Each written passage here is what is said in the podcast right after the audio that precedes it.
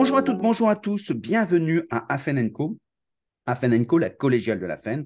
On en est au numéro 285. Et aujourd'hui, on va parler d'argent, hein, ce qui est un sujet qui est peu commun, euh, mais qui est important en formation. Et on a la chance d'avoir euh, Alain-Frédéric Fernandez, Alf pour euh, les gens qui ont l'habitude de l'entendre, un ami de la FEN. Et donc, ça va nous permettre de savoir comment est-ce qu'on peut optimiser l'ingénierie financière de la formation. Bonjour Alf. Oui, bonjour Président. Est-ce que tout le monde va bien? On, a, on a un beau temps magnifique. il manquerait un petit peu d'eau. Mais bon, voilà, bah, bon, bah, il faut avoir l'eau courante, donc ça, ça aide. Euh, en tout cas, on, a du beau temps et ça, c'est formidable. Euh, si on commence en se disant, euh, on parle beaucoup d'ingénierie de la formation, qu'est-ce que ça recouvre? Alors, l'ingénierie de la formation, ça va couvrir, bien sûr, la digitalisation de la formation, la pédagogie, etc. Mais aujourd'hui, une des priorités qui apparaît, qui apparaît d'ailleurs à 45% euh, des responsables formation, euh, c'est de trouver de l'argent. Mm. C'est de trouver de l'argent parce que les, les nouvelles dispositions, la, la CUPFA, comme on dit, 1,64, donc c'est la coupe fin, j'appelle ça, moi, la, mm. la, la, CUPFA, 1,64% de la forme, de, du budget de la masse salariale brute, mais elle, on la perd. Mm. On la perd pourquoi? Ben, Parce qu'elle va servir, euh, bien sûr, à l'alternance, mais sur le plan de formation, les grandes entreprises, déjà celles de plus de 50 salariés, ne récupèrent récupère pas un centime. Et donc, il faut qu'elle trouve un budget interne. Mmh. Et ce budget interne, ben, l'entreprise hésite. Elle se dit, est-ce que ça vaut le coup? Est-ce que c'est simplement aller chercher des fonds, euh, donc ce qui vient de l'ingénierie financière, ou est-ce que c'est optimiser, gérer euh, à, périmètre constant? Tout à fait, c'est gérer aussi. Par exemple, euh, si j'ai une, un, déploiement important à réaliser, eh bien, j'ai intérêt à faire appel, à faire appel à la, plutôt à, euh, oui, oui, pardon. J'ai intérêt, si euh, je veux faire un redéploiement, à faire appel à la digitalisation, euh, peut-être à des capsules, peut-être mmh. à des web, parce que c'est pas la peine de réunir. Il y a des capsules qui sont gratuites, de très bonne qualité, donc ça vaut, la peine. Et donc finalement, ce qui est J'ai un, exemple, c'est lorsque le CEP, pardon, lorsque le CEP est sorti, lorsqu'il a été créé en 2014, l'APEC m'a demandé d'animer les formations parce qu'il y avait 600 personnes à former. Et donc, je les ai formées via la web.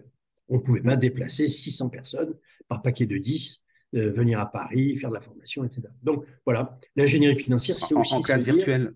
voilà.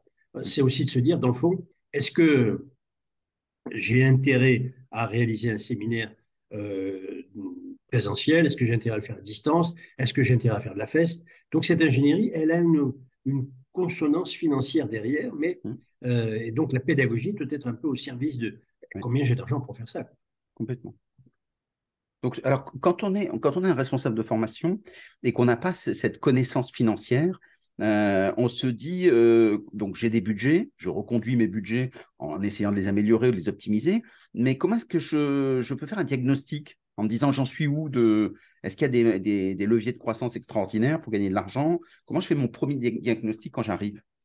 Je ne veux pas faire de publicité pour mon, livre. Euh, dedans, il y a 130 questions à se poser, dont une quarantaine de questions pour, la, euh, pour euh, identifier les pistes de formation. D'ailleurs, si un de nos auditeurs t'envoie un mail pour te demander, je peux lui envoyer le, ces, ces, 130 questions qu'il peut se poser pour savoir quelles sont les priorités parce qu'il y a des tas de financements qu'on ne connaît pas. Est-ce que, eh, mais ça je te l'ai déjà dit, hmm. peu de gens savent qu'il y a 504 dispositifs de financement de la formation professionnelle. 504. Et alors, par quoi on commence? Parce que si on arrive en disant, bon, je vais, euh, je vais essayer de voir euh, s'il y a des, des, espaces de possibilités, la cartographie, déjà, il y a ton livre, qui tu as complètement raison, euh, il faut le lire parce que ça permet de se dire, bah, j'ai des pistes, etc. Mais comment dans, dans, tu conseillerais quoi pour démarrer? Alors, pour démarrer, je conseillerais de, me rapprocher d'une personne qui s'appelle le DAP. Très bien. Le DAPE. Mhm. C'est le directeur d'agence pour l'emploi. Très bien. Alors, pourquoi lui? C'est parce que tout commence par le recrutement. La décision que je vais prendre au recrutement, elle va jouer sur tous les financements que je vais obtenir ensuite. Exemple, si je recrute quelqu'un et que je le fais inscrire à Pôle emploi, ce qu'il a parfaitement le droit de faire puisqu'il recherche du travail, même s'il est en poste. Il peut rechercher du travail, donc il peut s'inscrire à Pôle emploi pour se faire aider. Eh bien, dès lors qu'il est inscrit à Pôle emploi, il a le droit à tout un tas d'aides J'ai le droit, par exemple, de recruter quelqu'un qui habite dans un quartier qu'on appelait autrefois les, quartiers francs, euh, qui sont aujourd'hui les quartiers QPV, et récupérer 15 000 euros de financement à son arrivée. Et ces 15 000 euros, ça va me servir à bien le former. Mais je vais aussi, au moment du recrutement, décider sous quelle forme de contrat je vais le recevoir. Est-ce que je vais le recevoir avec un contrat d'alternance? Ce qui me permettrait d'avoir 6 000 euros de l'adresse, qu'on appelait la directe autrefois. Et ça va me permettre d'avoir encore 2 000 euros de plus de Pôle emploi. Et ça va permettre à l'OPCA de venir derrière ajouter de l'argent. Et peut-être la GFIP, si euh, mon, mon gars euh, ou la fille euh, a un léger, un, léger handicap. Donc, en fait, tout commence par le directeur d'agence Pôle emploi. C'est là que ça commence. Le financement de la formation, ce n'est pas se dire, je vais faire telle formation, comment je vais la financer, mais j'ai une entreprise qui a tant de besoins. Est-ce que je vais recruter cette année? Est-ce que je vais euh, avoir de la mobilité interne Est-ce qu'il y a des métiers qui sont en tension? Est-ce qu'il y a des métiers qui vont disparaître? Eh bien, tout ça, ça fait partie d'un tout. Et immédiatement, je vais aller voir les neuf personnes, neuf, mmh. les neuf personnes qui vont me permettre de financer toutes ces opérations. Et je le fais le plus tôt possible dans l'année, de façon à ce qu'ils mettent de côté, qu'ils provisionnent cet argent dont je vais avoir besoin. Alors, sur les neuf personnes, il s'agit de qui? Alors, il y a le DAP, le DAP. bien sûr. Et puis, il y a le DARP. Le DARP, C'est prochain, le DARP. Donc, c'est bien les acronymes parce que ça, ça, ah fait, professionnel, ça n'a rien à voir. Oui, alors c'est le, le, délégué.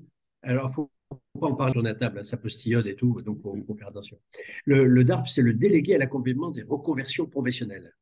D'accord. Il y en a 117 en France. Ils font partie de ce qu'on appelle la DRET, c'est-à-dire ils dépendent du préfet de région. Mmh. Et ce DARP, il est là pour m'écouter. Vous avez des difficultés de recrutement, vous avez des salariés dont le métier va être obsolète, vous avez besoin d'aller sur une plateforme transco, c'est-à-dire une transition collective, vous avez besoin de ceci, le DARP va me donner même des autorisations. Imagine, je ne sais pas si tu te souviens, il y a eu le, le, le RNE, le, le, le, FNE, pardon, le, Fonds national, mm. lorsqu'il y avait eu la Covid. Quelquefois, l'OPCO, qui n'était pas très sûr, refusait des dossiers. Mais les dossiers sont payés par le DARP. Mm. Ce qui veut dire que si je ne suis pas content de la réponse de l'OPCO, je m'adresse au DARP et lui, il a une vision quand même un petit peu plus large et quelquefois, il peut. Donc, ça, c'est voilà le deuxième, le deuxième ami que je dois voir. Mais attention, ce n'est pas l'ami Facebook, hein. c'est l'ami dont j'ai le 06. j'ai son 06 et je peux l'appeler. Oui, c'est important quand on est dans une région euh, de savoir qui aller voir pour justement. très bien. Donc, ils sont neuf. Neuf. Donc, il en reste sept. Il en reste sept. Le troisième, bah, c'est simple, c'est le, euh, délégué, le directeur général adjoint chargé de la formation et de l'apprentissage au conseil régional. Le DGAFP. Très bien. D'accord? Alors lui, dans chaque région, il y en a un. Et maintenant, même comme les régions sont regroupées, il peut y en avoir un dans chaque sous-région qui était autrefois des régions entières. Je pense à la Nouvelle-Aquitaine qui a regroupé trois régions. Donc, il peut y avoir plusieurs, euh, plusieurs DGRFP. Bien, lui, il est très, très, lui, well, il est très content de venir nous voir ou d'écouter nos demandes parce qu'il va pouvoir nous aider. Il y a 250 dispositifs d'aide à la formation qui sont financés par les régions. Donc, le DGAFP. Et ils sont disponibles. C'est-à-dire qu'en fait, d'accord. Ils sont disponibles. Ils sont même très, très contents de venir voir des entreprises. Parce que, euh, oui, ça leur permet de mettre sur le. Imagine-toi, un fonctionnaire qui met sur son agenda qu'il est allé sur le terrain voir les vraies entreprises avec des vrais gens. Euh, il a une médaille, quelque chose d'approchant. Donc, voilà. Il faut aller le voir. Ils sont des gens très sympathiques en général. Très bien. Donc, c'est en fait trois. Exactement. Alors, qui d'autre? Eh bien, il faut voir le délégué de la GFIP, mm. de Cap Emploi. Mm. Le délégué de la GFIP, c'est le handicap. Mm. Le handicap, il y a des, financements incroyables dans le handicap. J'ai l'habitude de dire, mais j'exagère parce que j'ai un peu travaillé dans le sud-ouest. Quand j'étais à Bordeaux, je disais, mais si vous engagez un handicapé, la GFIP peut vous construire la bretelle d'autoroute pour qu'il vienne travailler chez vous. J'exagère à peine. Oui, parce qu'ils que, ils ont des fonds. Ils ont des fonds. Parce que les entreprises préfèrent payer euh, des suppléments euh, plutôt que d'employer des personnes en situation de handicap. Et surtout que les entreprises n'ont pas le droit de demander à leurs salariés s'ils sont en situation de handicap. D'accord. Mm. C'est une discrimination. Je n'ai pas le droit de demander à un salarié. Mm. Il n'y a que la médecine du travail qui peut le savoir. La médecine du travail qui n'a pas le droit de me le dire. Donc, mm. je paye, mais quelquefois, alors on dit qu'il n'y a pas assez d'handicapés en France. Il y en a 12 millions. Donc il y a assez de handicapés, simplement ils ne se déclarent pas parce qu'ils ont peur que le regard de l'entreprise euh, change en disant ben oui, il est handicapé, on va peut-être pas pouvoir lui confier ceci, cela. Moi, je me souviens, tiens, chez Cofinaga, j'avais un, un contrôleur de gestion aveugle. Mm. La canne et le chien. Mais il n'y avait pas un chiffre qui lui échappait. Il était redoutable. Donc, il n'y Bien a sûr. aucun métier qui est interdit aux handicapés. Il dépend de leur handicap. Et encore, bientôt, les, les aveugles verront, euh, Mm. les sourds parleront, entendront. Enfin, c'est marqué dans les écritures. Et les exosquelettes Mm, mm. et les technologies vont nous permettre de le faire. Donc voilà, le, le handicap est aussi une piste. Donc voilà, ça, ça, ce sont les, les principaux. Puis après, il y en a d'autres. On peut avoir, euh, on peut avoir bien sûr, et surtout, on a son conseiller OPCO. Avec une petite remarque, tous les conseillers OPCO ne sont pas obligatoirement compétents. C'est pas leur faute.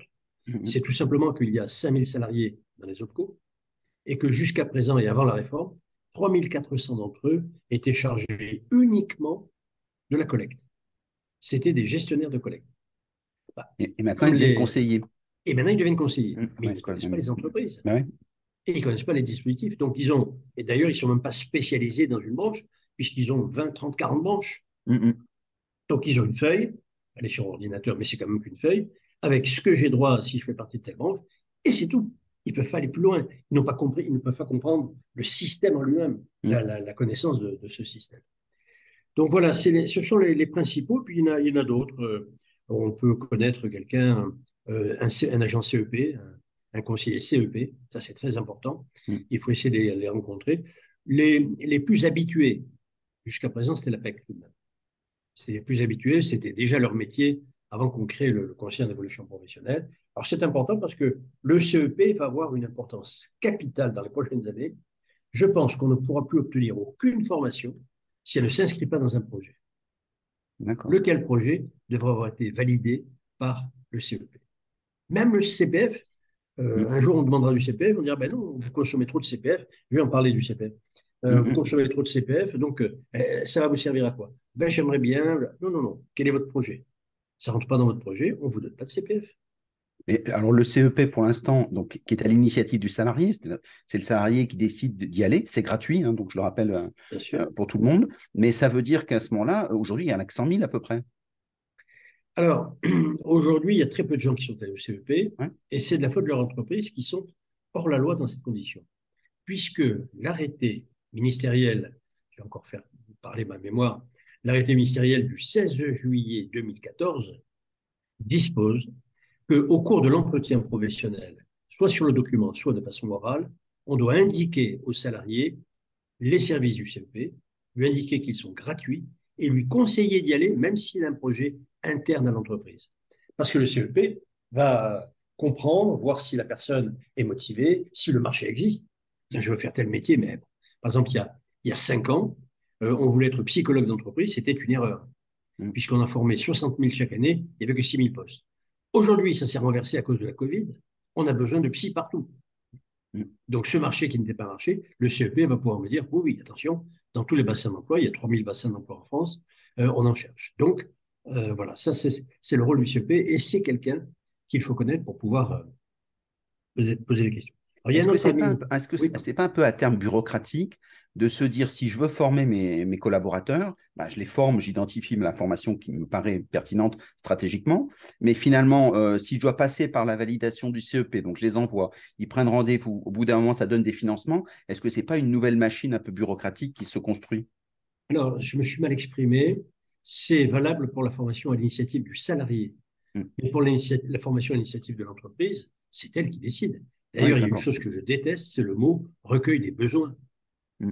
Recueillir le besoin dans un plan de formation. Tu- tu le remplacerais par quoi Ben, Je remplacerai par euh, plan stratégique. Mm. C'est-à-dire que le plan, il est descendant. Mm. Notre entreprise, elle a tels objectifs. Notre marché, il est comme ça. L'évolution comme ça. Les concurrents comme ça. euh, les technologies comme ça.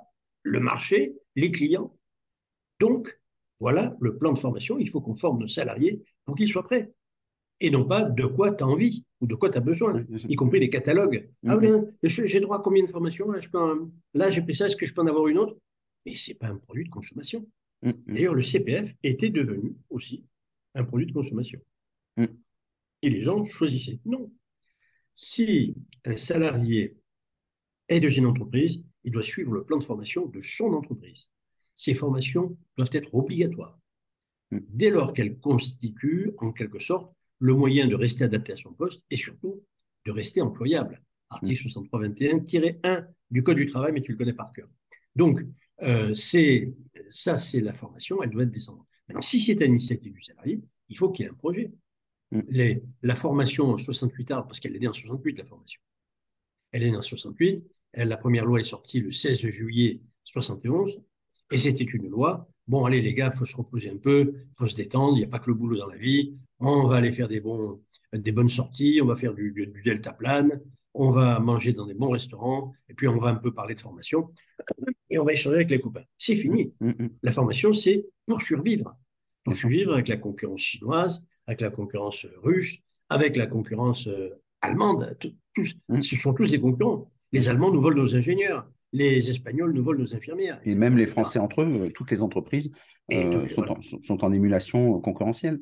Mais alors, ça veut, ça veut, dire que quand on a défini une stratégie euh, définie par le sommet stratégique, donc une bonne stratégie, la déclinaison est facile. Euh, comment, combien est-ce qu'on peut gagner d'argent, toi qui as l'habitude de ces sujets-là, pour justement financer ces formations? Alors, c'est simple, je donne un chiffre. entre 15 et 50% du plan de formation. Encore aujourd'hui. si je ne faisais pas d'ingénierie financière et que j'en fais, mm. je peux récupérer 15 à 50% C'est d'ailleurs très intéressant parce que ça me permet de dire, de rentrer dans la cour des grands. Mm. Moi, responsable de formation, de dire j'ai dépensé le budget formation, je l'ai bien dépensé, on va me dire bravo, vous avez bien dépensé, mais vous avez, vous avez consommé. Mm. Non, non, non, non. J'ai bien dépensé le budget formation parce que j'ai réalisé tout ce que nous avions prévu, mais vous n'avez pas dépensé les 100 000 euros que vous m'avez proposés, vous n'en avez pensé que 60 000 parce que je suis allé en chercher 40 000. Mm. Donc, je suis un centre de profit. Mm. Et je connais même des entreprises, et, tu la connais mieux que moi, la BPCE, avec une, personne qu'on a connue qui a beaucoup travaillé à la BPCE et qui, elle, récupérait 300-400% de son budget formation parce qu'elle passait son temps à aller chercher de l'argent. Mm. C'est une vraie fonction. D'ailleurs, aujourd'hui, je donne un conseil aux entreprises. Si vous recrutez un apprenti ou un alternant, dans tous les cas, recrutez-le avec pour mission d'aller chercher de l'argent. Mm. Parce que d'abord, euh, il va mettre en place des, procédures qui vont rester après lui. Et deuxièmement, il écrira un mémoire, il est sûr d'être embauché par une entreprise. Donc, donc, euh, finalement, l'ingénierie euh, financière, c'est à la fois cette recherche d'argent à l'extérieur qui, représente des financements énormes, hein, comme tu, l'as souligné, entre 15 et 50% c'est énorme. et, et, puis à l'intérieur, après, d'optimiser en se disant bah, comment est-ce qu'on peut faire pour euh, mixer par exemple le gratuit, le numérique, etc. Euh, une, question euh, technique sur les financements dans ce qu'on va chercher à l'extérieur. Est-ce que finalement, pardon, est-ce que finalement avec le numérique, il y a des aides spécifiques pour la numérisation de la formation, c'est important. Est-ce qu'il y a des aides spécifiques sur le numérique? Oui, chaque région aide, aide l'innovation numérique en ce qui concerne la formation, ça c'est vrai. le numérique, bien sûr, est beaucoup moins cher. Et par exemple, le vrai modèle de formation aujourd'hui, c'est euh, le gratuit rapporte plus que le payant. Oui, donc c'est pas bête. Ah Mais comment est-ce qu'on sait si c'est du bon gratuit? Alors, Si c'est du bon gratuit. Aujourd'hui, par exemple, un MOOC, et je pense que tu en as réussi un mmh. euh, qui est magnifique. Un, MOOC, c'est quoi? C'est un spécialiste, un expert qui, euh, au lieu de se dire, moi je vais aller voir les gens par paquet de 10, et encore, ça va être difficile parce qu'ils ne sont, pas, sont pas volontaires, ils ont été nommés là, ils ont été mis à cet endroit-là, ils n'ont pas tous besoin de la même pédagogie. Tu sais que les gens sont différents les uns des autres. Il y a des préférences cérébrales et autres, mais je ne vais pas revenir là-dessus. Alors qu'un MOOC, ben, je prends l'exemple de la, de la, du Conservatoire des arts et métiers. Ils ont sorti un MOOC sur le manager charismatique. Mm. Bah, si je veux, et encore je n'étais pas obligé, si je veux, je vais donner 50 euros pour le petit questionnaire à la fin pour savoir si je, si je peux certifier cette formation. Eh bien, il y a 6000 personnes à chaque fois chaque fois que leur séminaire sort, ils ramènent 300 000 euros. Je ne connais pas beaucoup de séminaires qui rapportent 300 000 euros chaque fois qu'on les sort. Donc voilà, c'est pour ça que je dis que le, gratuit rapporte beaucoup plus que le payant. Euh, des, gratuits, il y en a, des gratuits, il y en a d'autres, par exemple dans la sécurité. Mmh. Alors, euh, les masterclass, parce que le MOOC, ça peut paraître un peu long, mais il y a beaucoup de masterclass qui sont en Creative Commons, donc ça dure une heure à peu près, deux heures maximum de masterclass. Euh, mais ça veut dire que si c'est en Creative Commons, on peut les réutiliser, pas les, pas forcément les découper, ça dépend de, de la licence, mais ça veut dire qu'on peut les réutiliser et derrière, par exemple, amener des débats, des discussions dans des communautés apprenantes. Autrement dit, euh, on a le contenu d'un expert émérite et derrière, on peut travailler avec. Tout ça, finalement, euh, est gratuit puisque tous les supports sont, euh, sont à financer. Simplement, il faut bien de la pédagogie parce qu'il faut bien organiser le parcours pour que les gens s'y retrouvent. Et donc, oui, l'avenir va être au parcours individuel, c'est-à-dire que je vais avoir à ma disposition en, magasin sur étagère, comme on dit, mm. euh, des capsules de formation. Mm. C'est ce que Community lance aujourd'hui. J'ai reçu mm. un, message là-dessus. Ils ont 57 capsules et je construis le parcours que je veux. Mais un tel n'a pas besoin du même parcours qu'un tel autre. Parce qu'ils n'ont pas le même parcours, parce qu'ils n'ont pas le même métier, parce qu'ils ne sont pas dans les mêmes conditions. Donc, construire un parcours sur mesure pour chaque personne en fonction de son métier et tout. Et, c'est l'IA qui assure le, la, massification de l'individualisation. Exactement, mmh. tout à fait. Mais il faut d'abord écrire les parcours. Et donc là, c'est intéressant parce qu'il faut bien, là, c'est encore l'être humain, peut-être que demain, ça sera une machine, mais qui est capable de créer l'ordonnancement euh, en disant là, s'il n'a pas tel niveau, alors euh, on, va dans tel sens, etc. Donc la pédagogie reste encore humaine aujourd'hui. Oui. Là, la seule chose dont je ne pourrais pas parler, c'est ChatGPT. Hein. Euh, c'est pour un sujet à la mode. Mais la pédagogie, c'est un petit peu plus loin parce qu'il faut rentrer des aspects cognitifs, il faut rentrer des aspects neurocognitifs. Il faut rentrer des, des aspects de contexte. Euh, quelle est la situation économique, quelle est la situation de l'entreprise, quelle est la situation de l'individu. Donc la pédagogie, pour l'instant, je ne vois pas d'application de l'IA. Ce que je vois en revanche, c'est euh, des bases de données qui permettent de dire que euh, cette formation, dans un million de cas, elle a marché parce, pour telle et telle raison, qu'elle a échoué pour telle ou telle raison, mm. ça, ça peut être utile. Mm. Mais au total, mais dans l'individualisation, elle n'a pas sa place. Dans l'individualisation, reste... et c'est là où c'est alors c'est socialement pas, pas réalisé, mais c'est là où, justement on peut avoir des situations. Si on prend les, les trace hiking, les eye striking, pardon, euh, on suit les yeux de façon à savoir si sur euh, ceux qui nous intéressent, comment est-ce qu'on apprend, etc. ça permet ça aussi. Comment? De la distribution aussi. Absolument, absolument. Mais et, en formation, c'est hyper intéressant parce que dans la pédagogie, je vois comment j'apprends euh, et donc ça me permet de voir est-ce que je suis attentif? Donc si je décroche, je sais que j'apprends pas. Et donc en suivant les yeux et l'analyse des yeux et, la, machine sait le faire, ça, ça ça coûte quasiment rien à organiser. Ça me permet de savoir si la personne est attentive. Et donc, ça, ça me permet de savoir si au bout d'un moment, il faut lever le pied parce que ça l'intéresse plus, il faut le refaire parler. Et donc, euh, c'est là où il y a toute une, euh, ce qu'on appelle les agents conversationnels, euh, mmh. qui sont très efficaces aujourd'hui. Tu citais ChatGPT sur la partie aujourd'hui prompt, donc écrit, mais en verbal, c'est exactement la même chose. Hein. la machine évolue énormément.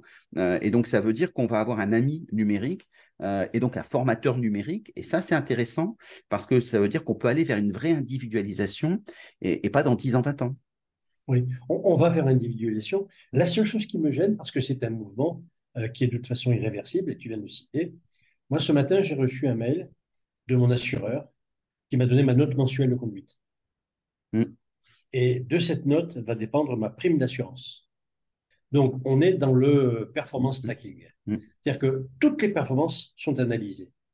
Et donc, euh, l'avenir l'avenir du travail, ce n'est pas la valeur travail, c'est la valeur performance. C'est pour ça qu'on a tort de parler d'heures. C'est qu'est-ce que je produis? Mm. est ce que je produis est plus important que le nombre d'heures que j'ai passé à, les produire? Mm. Donc, à la limite, si j'ai quelqu'un qui, en deux heures, euh, me fait doubler le chiffre d'affaires de ma boîte, je préfère l'engager lui que de faire bosser quelqu'un qui va rester jusqu'après 20 heures dans le bureau pour euh, faire des statistiques qui servent mm. strictement à rien. Donc voilà, euh, le performance tracking, c'est-à-dire que petit à petit, tous les métiers, ça a commencé avec le football et le rugby, et on sait quelle vitesse il a couru, combien de balles il a passé, euh, combien de kilomètres il n'a pas couru. Ça va être valable pour tous les métiers, et y compris en formation. On va analyser les performances des formés, et donc l'évaluation va se faire de façon encore plus dure euh, que qu'elle se faisait à l'école. Euh, parce qu'il y avait une possibilité d'erreur humaine où on pouvait ne pas aimer tel élève. Là, qu'on l'aime ou qu'on l'aime pas, on va suivre ses yeux et donc on va savoir ce qu'il a compris et ce qu'il n'a pas compris. Et, donc, et, là où c'est intéressant, c'est que la relation apprenante, qui est cette individualisation, se fait de plus en plus avec des moments où les individus ont besoin de se rencontrer numériquement ou en présentiel, euh, ce qu'on appelle les communions apprenantes, les communautés apprenantes par exemple. Et, c'est là où justement le responsable de formation va organiser ces grandes messes où justement les gens retrouvent de l'énergie, de la motivation collective. Et à partir de là, il fait le, traçage qui est individuel. Et donc, c'est le mixte entre le collectif et l'individuel. Donc, c'est pour ça que l'entreprise est complètement légitime. Euh, ce n'est pas des individus tout seuls dans leur coin qui apprennent tout seuls. À un moment, il faut bien leur donner l'envie. Et ça, c'est le boulot de l'entreprise. Mmh. En fait, le, responsable formation, ou le formateur plus exactement, le formateur va devenir un maître d'échecs. Oui, un maître de réussite, mais qui ressemble à un maître d'échecs. Mmh, mmh, maître d'échecs, pourquoi? Parce que j'ai pratiqué les échecs en club pendant quelques temps. Et le maître venait, c'était un Argentin, et il passait devant chaque table et en quelques, et en quelques secondes, il comprenait la partie et il donnait quelques conseils. Et la partie n'était pas la même, mm. les niveaux n'étaient pas les mêmes. Mm. Bien là, le, le formateur euh, euh, va aller aider chacun mm. qui est seul devant sa machine ou à deux pour apprendre. Euh, eh bien, il va les, leur donner des conseils sur l'endroit où ils sont rendus, sur les difficultés qu'ils ont. Donc, il y aura plutôt un crédit d'expert qu'un apport d'expert. Et, qu'est-ce que tu penses de ceux qui disent que finalement, le rôle du responsable de formation, celui qui chapeaute toute la, filière formation des entreprises, va de plus en plus devenir euh, quelqu'un qui s'occupe de la motivation? Alors, la motivation. Donner envie. Et surtout le bien-être. Mm. Le bien-être, c'est-à-dire qu'il va travailler sur l'UX design, c'est-à-dire qu'il va mm. réfléchir sur l'expérience utilisateur du formé. Et pas que le repas. Hein, l'expérience mm. utilisateur, c'est tout le reste. Euh, est-ce que les, termes qu'on emploie, les documents qu'on utilise, les, aides pédagogiques, tout ça, est-ce que c'est bien adapté? Euh, Je prends un exemple, on, parle beaucoup de, réalité virtuelle. On a constaté quand même que dans 10% des cas, les gens avaient le vertige euh, quand ils restaient trop longtemps avec ces lunettes, quelquefois au bout de 10 mm. minutes. Donc, ça fait partie de, de ces choses qu'il faut intégrer.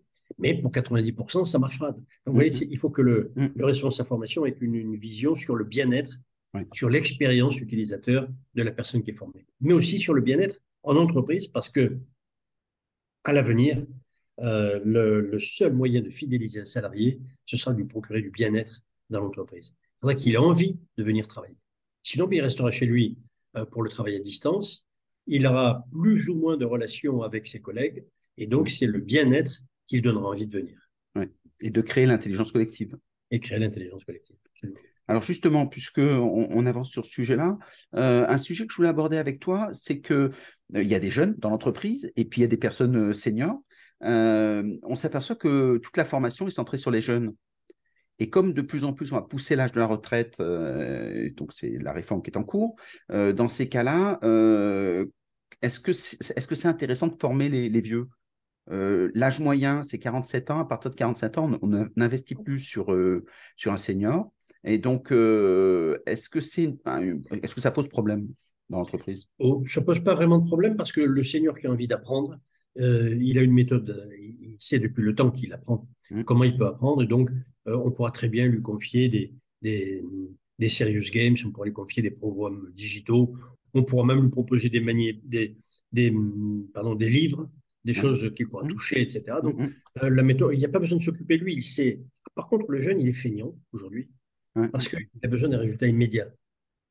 Et d'ailleurs, j'ai eu une statistique. J'ai animé un séminaire récemment où la spécialiste de, des sciences neurocognitives disait qu'aujourd'hui, on arrive à, pour les jeunes, on arrive à moins de trois minutes de concentration sur un thème. Trois minutes. Mais la concentration, ça se travaille. C'est-à-dire que si au bout d'un moment on s'entraîne à se concentrer, c'est comme la musculation ou la course. Les gens qui courent au début, ils courent pas beaucoup. Et puis au bout d'un moment, ils courent des marathons. Mais les jeunes ne voient pas l'intérêt de, mm. s'entraîner à se concentrer, de s'entraîner à se former, puisque eux, ce qu'ils veulent, c'est qu'on leur donne des réponses.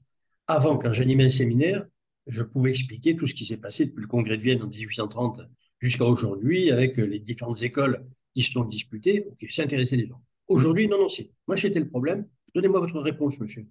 Je, suis là pour avoir une réponse. Donc la formation n'est plus une formation. La formation, c'est un, un FAQ. Mm. Donc ça devient de la consommation. Ça devient de la consommation. Mm. Et, d'ailleurs, l'avenir de la formation, c'est ces petites capsules mm. euh, où, je dirais, tiens, dans tel métier, je vais demander à tous mes formateurs internes, je vais leur demander de faire des petites capsules de une à deux minutes euh, sur un point clé euh, du métier et, et, les jeunes iront puiser, un peu comme sur TikTok, ils iront puiser, regarder des, des dizaines et des dizaines de petites capsules pour apprendre leur métier. Mm. Et, ça, ben, on ne peut pas aller contre non plus le, euh, ces, phénomènes générationnels. Hein. Donc, ce qui est important, c'est qu'ils aient une formation initiale assez importante pour ne pas simplement être des consommateurs euh, aveugles, mais qu'ils aient une, ils voient la stratégie de ce qu'ils apprennent et comment est-ce qu'ils le rangent. Oui, c'est là que je suis le plus euh, inquiet. Mm. C'est je, je, rappelle pour les auditeurs, mais je le rappelle souvent, il y a un million et demi de NIT, des jeunes qui n'ont aucune qualification, euh, qui ne sont pas en cours d'acquisition et qui finalement euh, posent des questions sur qu'est-ce qu'on en fait. C'est exactement ce que j'allais dire. On a à l'heure actuelle un jeune euh, collégien sur six qui rentre en sixième et qui est en situation d'illettrisme. Mm. À l'âge où, à, notre époque, on passait le certificat d'études. Mm, on mm. était presque prêt, on savait lire, écrire, compter, on, connaissait les, devoirs civiques, etc. Donc voilà, aujourd'hui, ça a totalement changé. Tu, dirais que c'était mieux avant ou finalement, ce sont des gens qui ont un autre rapport au savoir? Ils ont un autre rapport au savoir, mais il manque des fondamentaux. Il manque de la culture générale. Euh, il manque de la, compréhension des, phénomènes sociologiques. Il manque de la mémoire. Mm. Il manque de la mémoire parce que les, gens, se, les gens ne peuvent, vont vous dire, ben oui, mais ça, c'est cette méthode-là, elle les intéresse. Ah oui, la feste, c'est fantastique. La feste, elle existe depuis l'aube de l'humanité. Mm. Ça a été le premier geste d'un être humain, la feste. Quand le gars euh, a tapé sur une pierre et qu'il s'est rendu compte qu'une fois coupée en deux, elle arrivait, elle était tellement tranchante qu'on pouvait couper de la viande, il a appelé ses copains et les gars, venez voir, je vais vous montrer. Mm. Regardez, là j'ai tapé, vous avez vu, ça fait des trucs. Euh, et puis après, maintenant, vous allez pouvoir découper, montre-moi comment tu fais, très bien, ok, et ben voilà. L'humanité s'est transmis les savoirs par la feste. Même l'animalité, puisqu'on voit que les grands singes font pareil. Exactement, mm, tout à fait. Et, les oiseaux, j'ai des oiseaux mmh, chez moi. Absolument. Euh, mmh. Je vois des oiseaux qui, tout petits qui partent. Ça fait 9 ans que j'habite devant le même, le même nid. Et je vois les, les gamins qui reviennent l'année d'après, mais qui connaissent tous les parce qu'ils ont vu leur maman ou leur papa, oiseau, euh, l'apprendre. Bon. Ils s'embêtent parce qu'ils n'ont pas TikTok. Mais bon, ça, c'est autre chose. ouais, c'est des problèmes des oiseaux. Hein. Ils ont Twitter, les oiseaux bleus. Ah oui, ils ont Twitter. Désolé. Hein. Donc, euh, alors, tu, tu voulais, on voulait aborder un autre sujet. Euh, si, effectivement les auditeurs ont des questions euh, sur l'ingénierie financière, euh, n'hésitez pas d'abord à vous reporter sur le livre qui sera en référence à la note de l'émission. Et puis surtout, n'hésitez pas à mettre des messages privés mmh. et que, je retransmette. Il y, a 10 milliards, il y a 10 milliards qui ne sont pas dépensés chaque année. 10 mmh. milliards d'euros. Donc il y a de quoi aller chercher de l'argent. Donc, effectivement, il y a de l'argent. Donc, euh, n'hésitez pas si vous avez envie d'argent. Bah et ça, c'est vendeur dans l'entreprise. Donc, ça, c'est essentiel. Tu voulais parler du CPF Oui, je voulais parler du CPF. Il faut dire que je suis un petit peu surpris quand même. Euh, le, CPF, c'est une, une sorte de, c'est une sorte de, de système de, boule de neige. Je ne sais pas comment ça s'appelle. En fait, euh, je ne sais pas comment ça s'appelle. Euh, les, 40, les 60 milliards qui sont normalement à la Caisse des dépôts n'existent pas. Il n'y a pas d'argent à la Caisse des dépôts et consignation. Il n'y a pas d'argent. La Caisse des dépôts garantit le CPF, mais il n'y a pas les 60 milliards. D'après ce qu'on nous dit, il y a 28 millions de comptes qui ont en moyenne 1573 euros. Hmm. Cet argent, il est garanti, mais il n'existe pas. Le budget du CPF chaque année, ce n'est pas les 60 milliards disponibles. Le budget du CPF, c'est 3 milliards et demi. Et c'est pour ça que France Compétences s'est rendu compte qu'on dépensait plus que les 3 milliards et demi, et il a imaginé avoir un reste à payer. Oui, absolument. Mm. Le reste à, le reste à charge, c'est pas uniquement euh, pour que les gens soient responsables, c'est aussi parce qu'ils n'ont plus assez d'argent. Mm.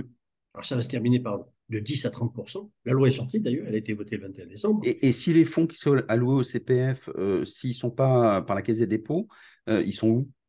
Ben, Ils sont nulle part. C'est un, c'est un, c'est un, comment dirais-je, c'est une, c'est un fantasme. On, dit à chacun, chaque année, ben, tu as droit à temps, donc on le met sur son compte, mmh. mais son compte, il est vide. C'est comme ça que les banques font, avec ce qu'on appelle l'effet de levier. Je peux prêter cinq fois plus d'argent que j'ai. Donc, si tout le monde va chercher son argent dans les banques, les banques s'effondrent. Parce qu'elles n'ont pas l'argent. Oui, mmh. elles, dépensent cinq fois plus que ce qu'elles ont. Elles ont le droit. Et, et qu'est-ce que tu penses si effectivement, alors c'est vrai que ça marche, donc le CPF, les gens sont, allés vers le CPF. Alors beaucoup pour des permis de conduire, pour des choses comme ça, mais c'est très bien. Euh, ça veut dire que si ça marche, donc l'outil, euh, le, ticket modérateur, c'est-à-dire faire payer, euh, qu'est-ce que tu en penses? Tu dis c'est une façon de faire de l'argent C'est pas mal, dans le fond. Alors pas réellement pour son objectif de réduire, mais pour obliger les entreprises à passer un accord de CPF avec les salariés.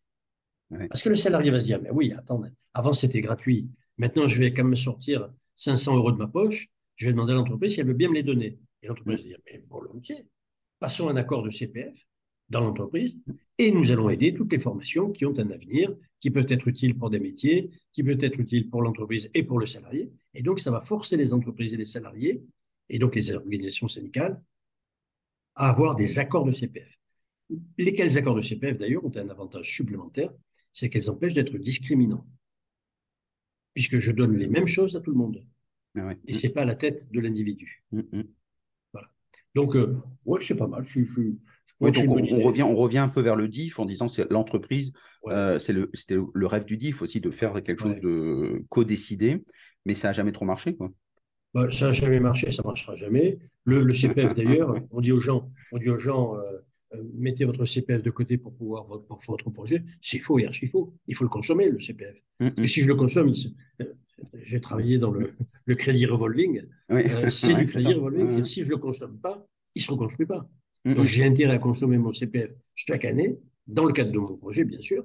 Et comme ça, le jour où j'ai un gros projet, le, CPF moyen, il est, à, il est à 15 000 euros. personne n'a 15 000 euros sur son compte. À part quelqu'un qui a un compte CDP de pénibilité, personne n'a 15 000 euros sur son compte.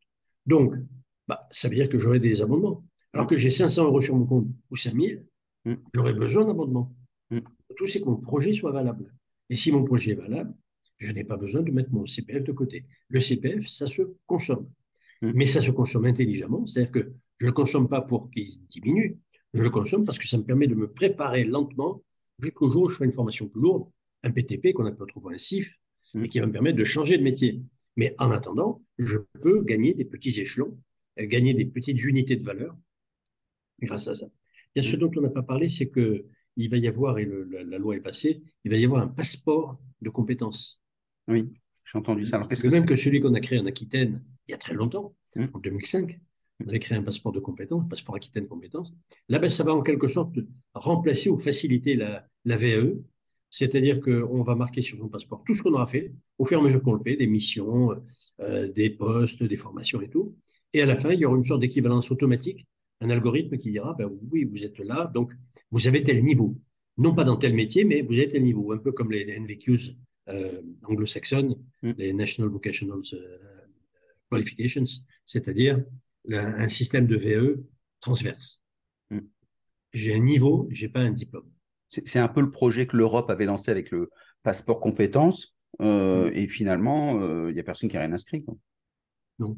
Alors, l'Europe s'est rattrapée en créant le, les critères d'employabilité. Mm. C'est le congrès de Lisbonne en 1999. Ce qu'il en est resté, c'est qu'aujourd'hui en France, et les gens ne le savent pas, et pourtant ça devrait être dans tous les entretiens professionnels, il faut vérifier que le salarié euh, considère qu'il est adapté à son poste. Ça ne veut pas dire qu'il est performant, c'est-à-dire qu'il mm. connaît tous les outils de son poste et toutes les règles. Mm. Deuxièmement, qu'il sache parfaitement écrire et parler en français, qu'il sache aller sur Internet. Vous il n'y a mm. pratiquement plus aucune formalité qui ne passe pas par Internet, et qu'il sache ou qu'il ait une expérience ou qu'il ait été formé au travail en équipe. Mais ça, c'est une sorte de passeport. Si je maîtrise ça, je suis employable partout en Europe. Et pour les entreprises, euh, ben, c'est aussi un élément de productivité, parce que le CEA avait montré dans ses analyses que finalement, quand on formait euh, les salariés, on augmentait la productivité d'autant. On pouvait augmenter les salaires, c'est une question de répartition, mais surtout, ça veut dire qu'on pouvait baisser le coût de chacun et donc gagner à, des marges et donc être plus compétitif pour les entreprises. Et à l'inverse, si on ne fait pas ça, bah, il y a une, un frein à l'adaptabilité et on a des gens qui ne sont pas capables de changer de job ou ça coûte trop cher pour les changer et finalement mhm. on, fait comme d'habitude mais on n'est pas capable de s'adapter. Donc c'est un, vrai gain. Aussi, oui, les entreprises manquent un peu d'autorité aussi. Mmh. C'est que lorsque une formation, l'adaptation, quelqu'un y est invité, il faut qu'il vienne. Parce que s'il ne vient pas, il a la responsabilité de ne pas être adapté. Et dans ce cas-là, il pourrait faire l'objet d'une procédure de sous-qualification. On pourrait même baisser son salaire et lui offrir un métier moins qualifié. Voilà. Donc, mais le salarié ne le sait pas. Il dit non, non, je ne peux pas venir, mon patron, il a besoin de moi, etc. Non, non. Si c'est toujours un motif de licenciement. Ah, si je ne viens pas à une formation obligatoire, ça s'appelle un abandon de poste.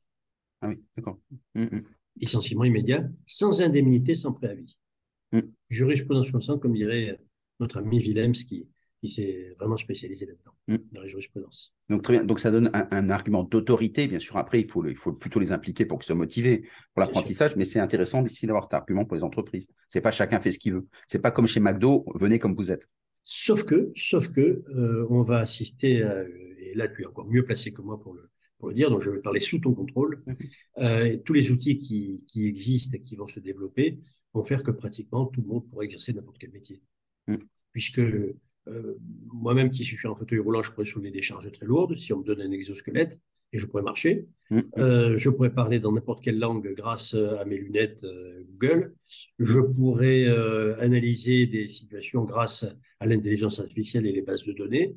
Je Apple, en la matière, fait quelque chose d'assez extraordinaire pour montrer ce que ça peut donner. C'est qu'en fait, on, pourra parler dans une langue étrangère, mais avec ma propre voix.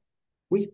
C'est assez extraordinaire. C'est-à-dire qu'en fait, il va reprendre mes tonalités de voix et il va, il va redonner euh, ma propre voix euh, euh, dessus. Donc c'est. ils ont compris qu'en matière de langue, le plus important c'est la prosodie, mm. c'est-à-dire le, rythme, les intonations, etc. Et d'ailleurs c'est comme ça qu'on apprenait les, tables de multiplication. S'il n'y avait pas eu la chanson, nanana, mm, mm, on n'aurait pas appris. Donc la prosodie fait partie de l'apprentissage. exactement. Et, donc, on, a tous une prosodie qui est, personnelle. Exact. Et, donc tout ça nous amène à quoi? Ça nous amène à penser que un jour l'adaptation ne sera pas nécessaire. Et c'est toi qui le dis, 90% du métier, ce sera des soft skills, des compétences transverses, et 10% ce sera la compétence métier, mais qui sera très très vite obsolète. Et donc il faudra en permanence l'apprendre. Mais n'importe qui pourra apprendre n'importe quel métier à condition de l'aimer et à condition d'être payé euh, comme il le souhaite une entreprise qui lui procure du bien-être. Exactement. Et donc, c'est bien une rencontre. C'est le grand rêve humaniste de dire que chaque individu est heureux dans son travail. Donc, c'est une autre façon de, penser le travail. C'est l'avenir de l'humanité. Mmh. On va être heureux dans notre travail. Impeccable. Alors, comment terminer autrement que par ça? Bravo. Si on veut te joindre, comment est-ce qu'on fait? Eh bien, on va sur LinkedIn. Mmh. J'ai 15 euh, j'ai 15 000 adhérents, mais alors je veux dire que je voudrais dire à tous les gens qui hésiteraient à me rejoindre, c'est qu'en fait, s'ils me rejoignent, c'est pour que je les exploite. Puisque, oui, puisque grosso modo, mes, mes 15 000 adhérents, je ne m'en sers pas pour leur vendre quoi que ce soit, puisque mm. je suis assez sollicité, mais surtout, ça me permet, euh, comme j'ai par exemple une cinquantaine de, directeurs de, DAP, mm. de directeurs d'agence pour l'emploi, de vérifier une information en leur parlant. Euh, si, j'ai un peu tous les métiers, ce qui me permet de faire de la veille et mm. du contrôle. Donc c'est très intéressant dans un service comme celui-là, c'est qu'on ait une communauté dans laquelle on peut échanger des informations. Et donc, moi, s'ils veulent me joindre, ils viennent sur, sur LinkedIn et ils rencontreront des tas de gens encore plus intéressants que moi. Et donc, comme c'est dit, dans ces cas-là, c'est RGPD compatible. Il n'y a pas de. Sur Twitter aussi? Euh, Twitter est un excellent euh, endroit pour faire de la veille. Mm. Mais dans ce cas-là, cette fois-ci, il ne faut pas avoir des followers. Il faut être soi-même follower de toutes mm. les institutions pour avoir tous les jours tous les jours des informations sur l'évolution de la formation. C'est effectivement dans la formation professionnelle qu'on trouve le plus d'intérêt à aller sur Twitter. Mmh. Parce qu'il y a plein de choses qui bougent, donc c'est effectivement. Merci beaucoup, Alf. C'était un, vrai bonheur. Euh, j'espère que tous les auditeurs euh, auront le même, euh, le même enthousiasme. En tout cas, n'hésitez pas à donner des, des, messages et de relayer tout ce qui sera donné sur les réseaux sociaux. Merci beaucoup. Ciao à tout le monde. Au revoir. Merci pour ton invitation.